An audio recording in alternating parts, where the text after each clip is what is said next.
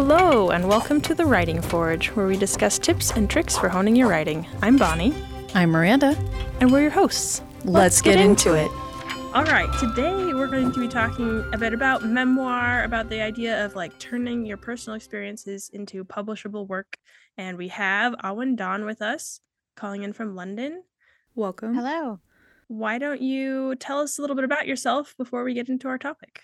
How did you come to be where you're at in your writing journey? That's a that's a very big question, right? How do any of us get here? I mean, I could start with the first time I picked up a pencil, but I think I'll fast forward a little bit for the sake of time. So my first book, Paganism for Prisoners, was was a labor of love. I actually got introduced to a woman who worked at Llewellyn and she loved the idea and she advocated for it. And um, I'd actually been doing some writing before that. I was doing freelance articles for people, a lot of blog posts, that kind of thing, ghost writing articles, stuff like that. So I had that kind of experience, but this was my first time tackling uh, a full size book. And uh, once I did one, I was like, oh wow, I can I can do that. I can do that again. And so that led to a second book and the third one I'm working on, and my first fiction book that I'm working on. So Sounds like it was quite the ride. yeah, it, it's been an adventure, always fun. I like what you said about having someone at the publisher who advocated for you. I think that's pretty important if you're going to go a any kind of traditional publishing route. I think that leads nicely into today's topic. Um, what is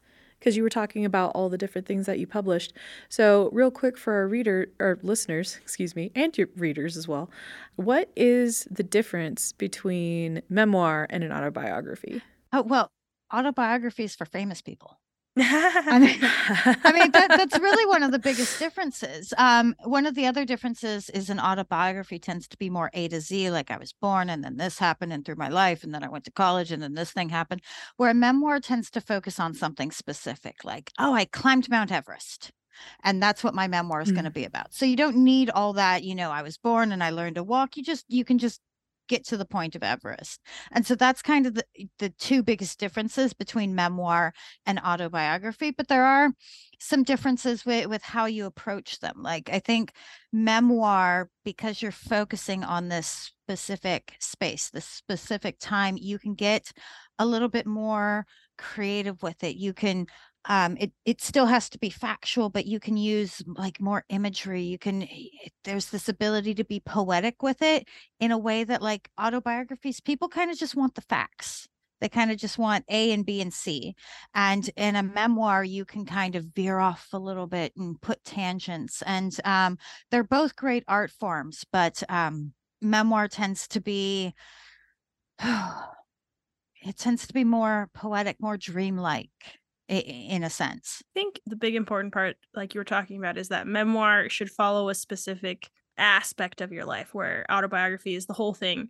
I mean, I think you could get flowery in your autobiography if you want, but uh, you're going to be more limited in space because you got a lot of things to cover. I guess Exactly. if you're young, but anyway, um, But it, it de- yeah, it depends. You could really focus on when you're six in your autobiography, if that is It's a big true, yeah. point. Yeah, and, and it's true. You can get uh, flowery in an autobiography because of the format. You know, there's going to be certain restrictions that, like you brought up, if you're trying to fill eighty thousand words with everything that's happened in your life versus eighty thousand words with you climbing Mount Everest, there's a lot more space right. to get creative and to play around. And I think an important part of that is um, a memoir can and should have a plot arc. Like it should have a uh, a beginning, middle, end. I mean, an autobiography has a beginning, middle, end, and stuff too. But but it's not going to be so focused on. Well, the point of an autobiography is the author's life, whereas with memoir, having a specific story, that's where like the plot aspect comes in, is because it needs to follow a more traditional story structure Yeah. versus just they born, they lived, the died. beats, right? The beats that we talk about in fiction. Um, if you're whatever structure you're going to follow that we've talked about in previous episodes, but like you can do that and you should do that in memoir. You might not. It, your life might probably won't follow the beats that you need for uh reader interest in that sense. A- and it kind of depends like people are getting more experimental with memoir too Mm. so like the the one i'm working on um right now my work of fiction originally was going to be a memoir but there mm. there's blank spots. So i was like well i'll do i'll do fiction because fiction allows you to just fill in the, the holes with whatever needs to be there. And but there were aspects even when it was a memoir when i considered you know um, one character starting, you know, at a certain point and moving forward, and then another character and starting at the end and moving backwards, and kind of having them meet in the middle. So eh, we we are able to move beyond the the what's seen as the traditional structure, and I think a lot of a lot of fun comes with that. Like one of my one of the books that really kind of changed how I viewed, you know, um, fiction, even though it's not memoir, is Grief is the Thing with Feathers like I don't know if you've read that book, hmm. but it's um it, it, it's poetry and it's and it's it's a little book. It's it's a quick read, but it's so good.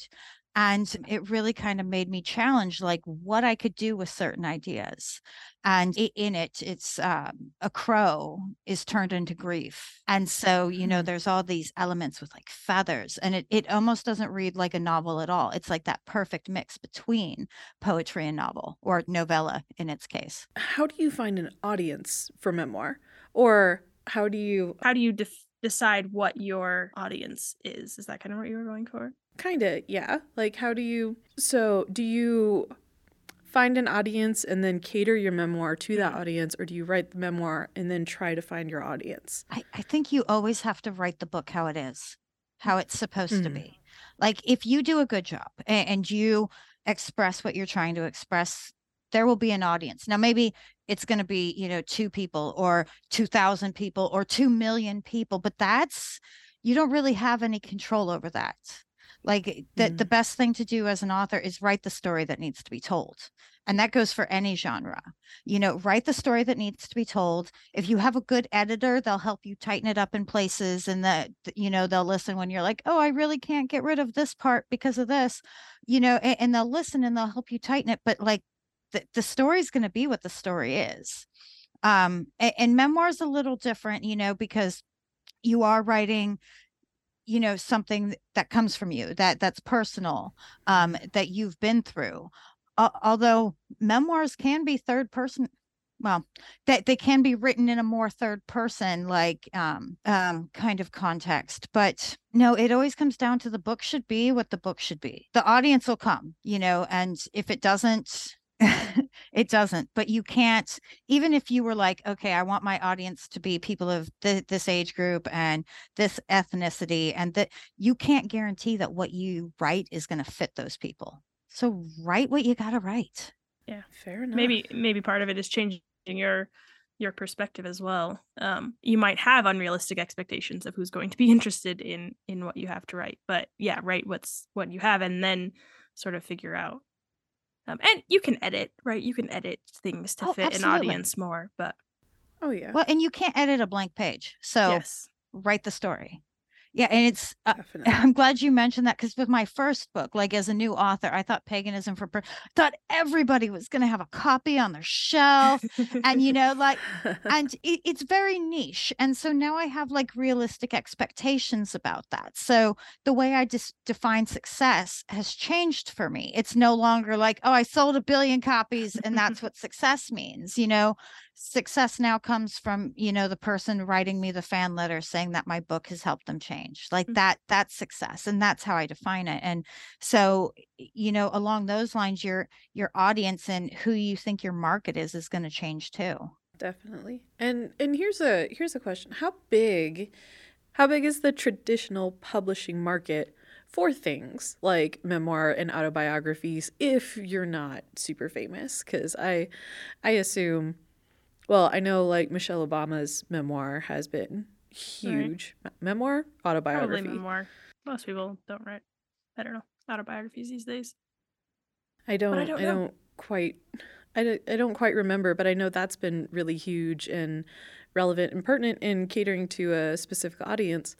But is there for again non super famous people? Is there a huge market for autobiography and memoir? Because my gut instinct would be to say no, but I don't know how much of that is just my bias of that is not particularly a genre that I frequently dive into. Well, you have to remember, um, you know, a lot of the great stories through the years that have started off as memoir that have that have later become you know movies or, or bigger books or you know had second editions th- there's absolutely a market if if you're expecting like stephen king numbers off a memoir that's probably a little unrealistic but like a, a mm-hmm. lot of people love the stories of um, endurance and so it really kind of depends on what your autobiography is about and that's going to define Fair. how marketable it is like yeah. um if your book is about you know like right now if you wrote a book about surviving covid it's probably not going to be that big of a hit like no nobody wants to read that book right now you know and, yeah. and, so we see these shifts in the in the market and so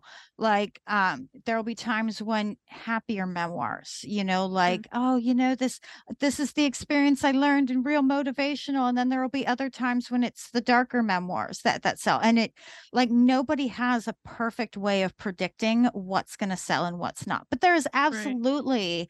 A market for memoir because i think like we're curious about other people's lives and, and, it's still that escape it's still that oh this is how other people live and so absolutely there's still a market for memoir well and as and as you said that i'm starting to think of like more and more movies mm-hmm. that i have seen that were based on someone's memoir like i think american sniper and like 127 hours and the the thing that both of those have in common and this is i think key for publishing memoir is you have to have something unique something something or something niche at least right? Like like you were you were saying your book is a little bit niche Awyn and yeah american sniper that's a very specific like not a lot of people have had that that experience. Now you and your example of no one wants a covid memoir right now well that's because we all lived it right? Like right. everyone lived it a slightly different way and maybe you have a very unique way of living it and you can write that memoir um, but i if you're not famous then you need to have something some specific uh thing that happened to you or thing that you're doing a hook.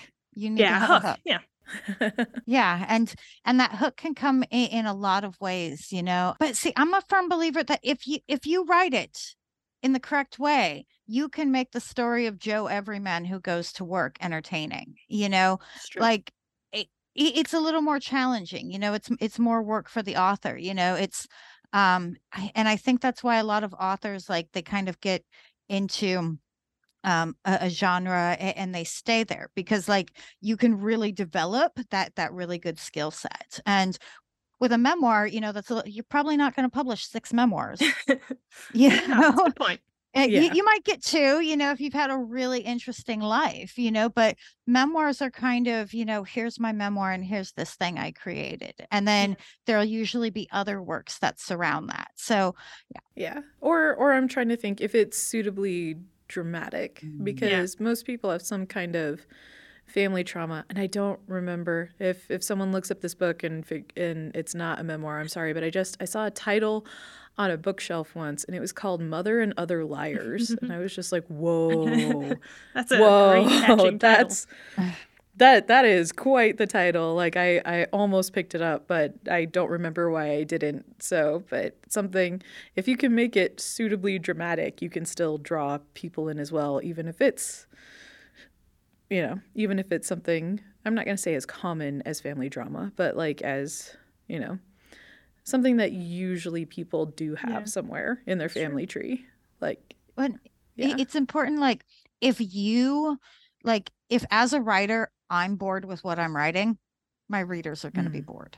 So like if it's entertaining to you and you're like, "Oh man, this is really how did I do that? Wow." You know, and if you can get that to relate to the page, like you have a little bit more flexibility because like you said with the american sniper example not everybody's had that experience is there room in the market for another book like kind of similar to that probably you know mm. is there room for 12,000 other books like that probably not mm. you know and but yeah. but the it, it could change you know like tomorrow that could be somebody could do a TikTok about, you know, that book and everybody wants books like that. And then all of a sudden there's not enough in the market. And, you know, these things are very unpredictable, you know. Yeah. So it, it mm-hmm. comes back to that initial point. Like I when I write, I want to entertain myself. I was to say there's certainly a great deal of luck in publishing success. And I like what you said earlier about changing what your definition of success was because you can't control how many people are going to buy your book. You can't control if it'll come out at just the wrong time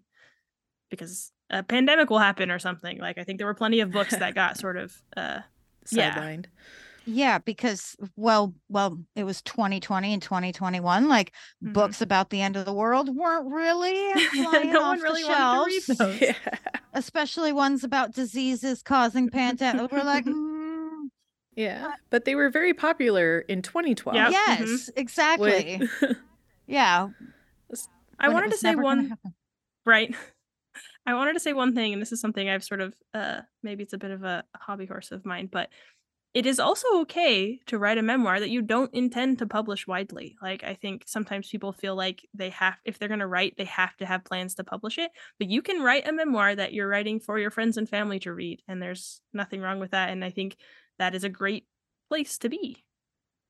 Yeah, and it's um and, and along that same line, like somebody told me once, like your first draft can be garbage.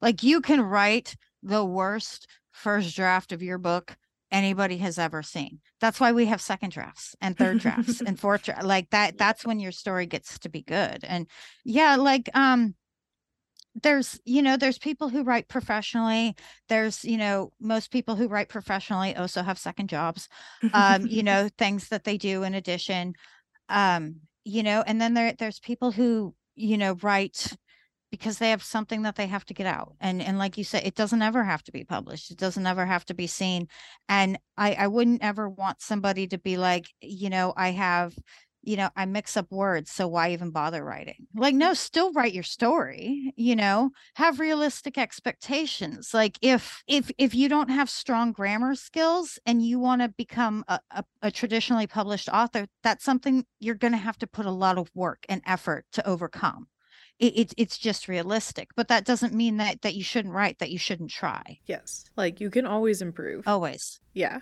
and then and writing for therapy reasons isn't yeah. bad either. no. Like what whatever helps you get through it. But that that does lead me nicely into our next question is how exactly does someone take their life experience and turn it into something that can be condensed onto a page? Like is there is there any particular technique? Is there stuff that you like cut out like because automatically coming to mind here at writing heights we recently did a crime panel and we were talking about how long the judicial process actually is mm-hmm. and how that it out of necessity has to be truncated um, and so when writing about your life experience how do you choose to, shorten that? What do you show? What are you allowed to i hesitate to use the word get away with? Um, but how true do you have to be to life versus balancing the narrative of a memoir? Mm, you know that that's a really good question. And um, when I write, I just kind of let stuff fall out of me. Like I, you know, sometimes I go back and read it and I'm like, oh wow, that wow, is that did I really write that? Um, so I'll have, you know, very little memory of it. And sometimes I'm like, oh yeah, I'm not gonna claim that. And other times I'm like, oh, that's really good. I'm gonna keep that. But um yeah, like with that first draft, I just I I I do little notes like while I go through and I'll be writing a scene and I'm like, I'll put a note at the bottom like this should go in. And like sometimes that fits and sometimes it doesn't. It's this constant, you know, understand like what what am I trying to achieve? Do I mm-hmm. just think somebody would think my life would be really cool and that's why I'm writing this? Or is there a moral to the story?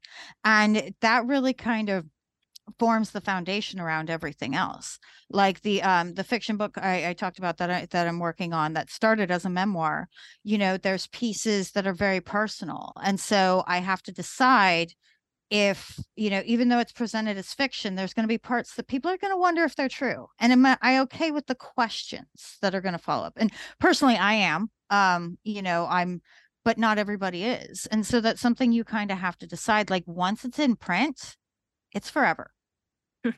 You know and, and, i know that's scary i i know there's some people out there like oh man like i don't i can't even deal with that um you know and so decide your story uh, like do you want somebody to be inspired by your story? If so think about that when you're writing your scenes. Like are they going to be inspired by the fact that you went to prison and you had a hot dog on your first day? Is that necessary? Does it add to the ambiance? Like you know maybe it does maybe it doesn't and it's each piece and, and that's really the hard part because like you know get it all down on paper. Yeah. every single thing you think you want to say and then cut. Yeah, that's what I was gonna. Yeah. And then you cut and you cut. Does this fit my narrative? Cut. Is this confusing? Cut. Oh, I really like this scene. Cut. You know, and and um, that's why they say kill your darlings. Mm. Like you, you have to kind of be ruthless sometimes. Like I really like this paragraph, but it doesn't make sense in my scene, so it's gone. Yeah. And and you know, it's it's a little tempting when you're writing memoir to take it very personal, to be like, oh no, this is this is part of me. You know, that's how that's how we writers feel. Like this is part of us. You know, but at, at some point you're gonna understand that like these are the words on the pages and I'm still me. hmm And if it makes you feel better, and actually even if it doesn't, whatever you're cutting, put somewhere else. Don't don't just Oh, straight yeah. up delete it. Save it. You might it might fit somewhere perfectly later. Yeah. Yes. Well, one thing I know that I ran into is I tried writing a couple of shorter memoir pieces for like uh, um, anthologies. And I had my mom read over one of them as just kind of like first round, you know, grammar check.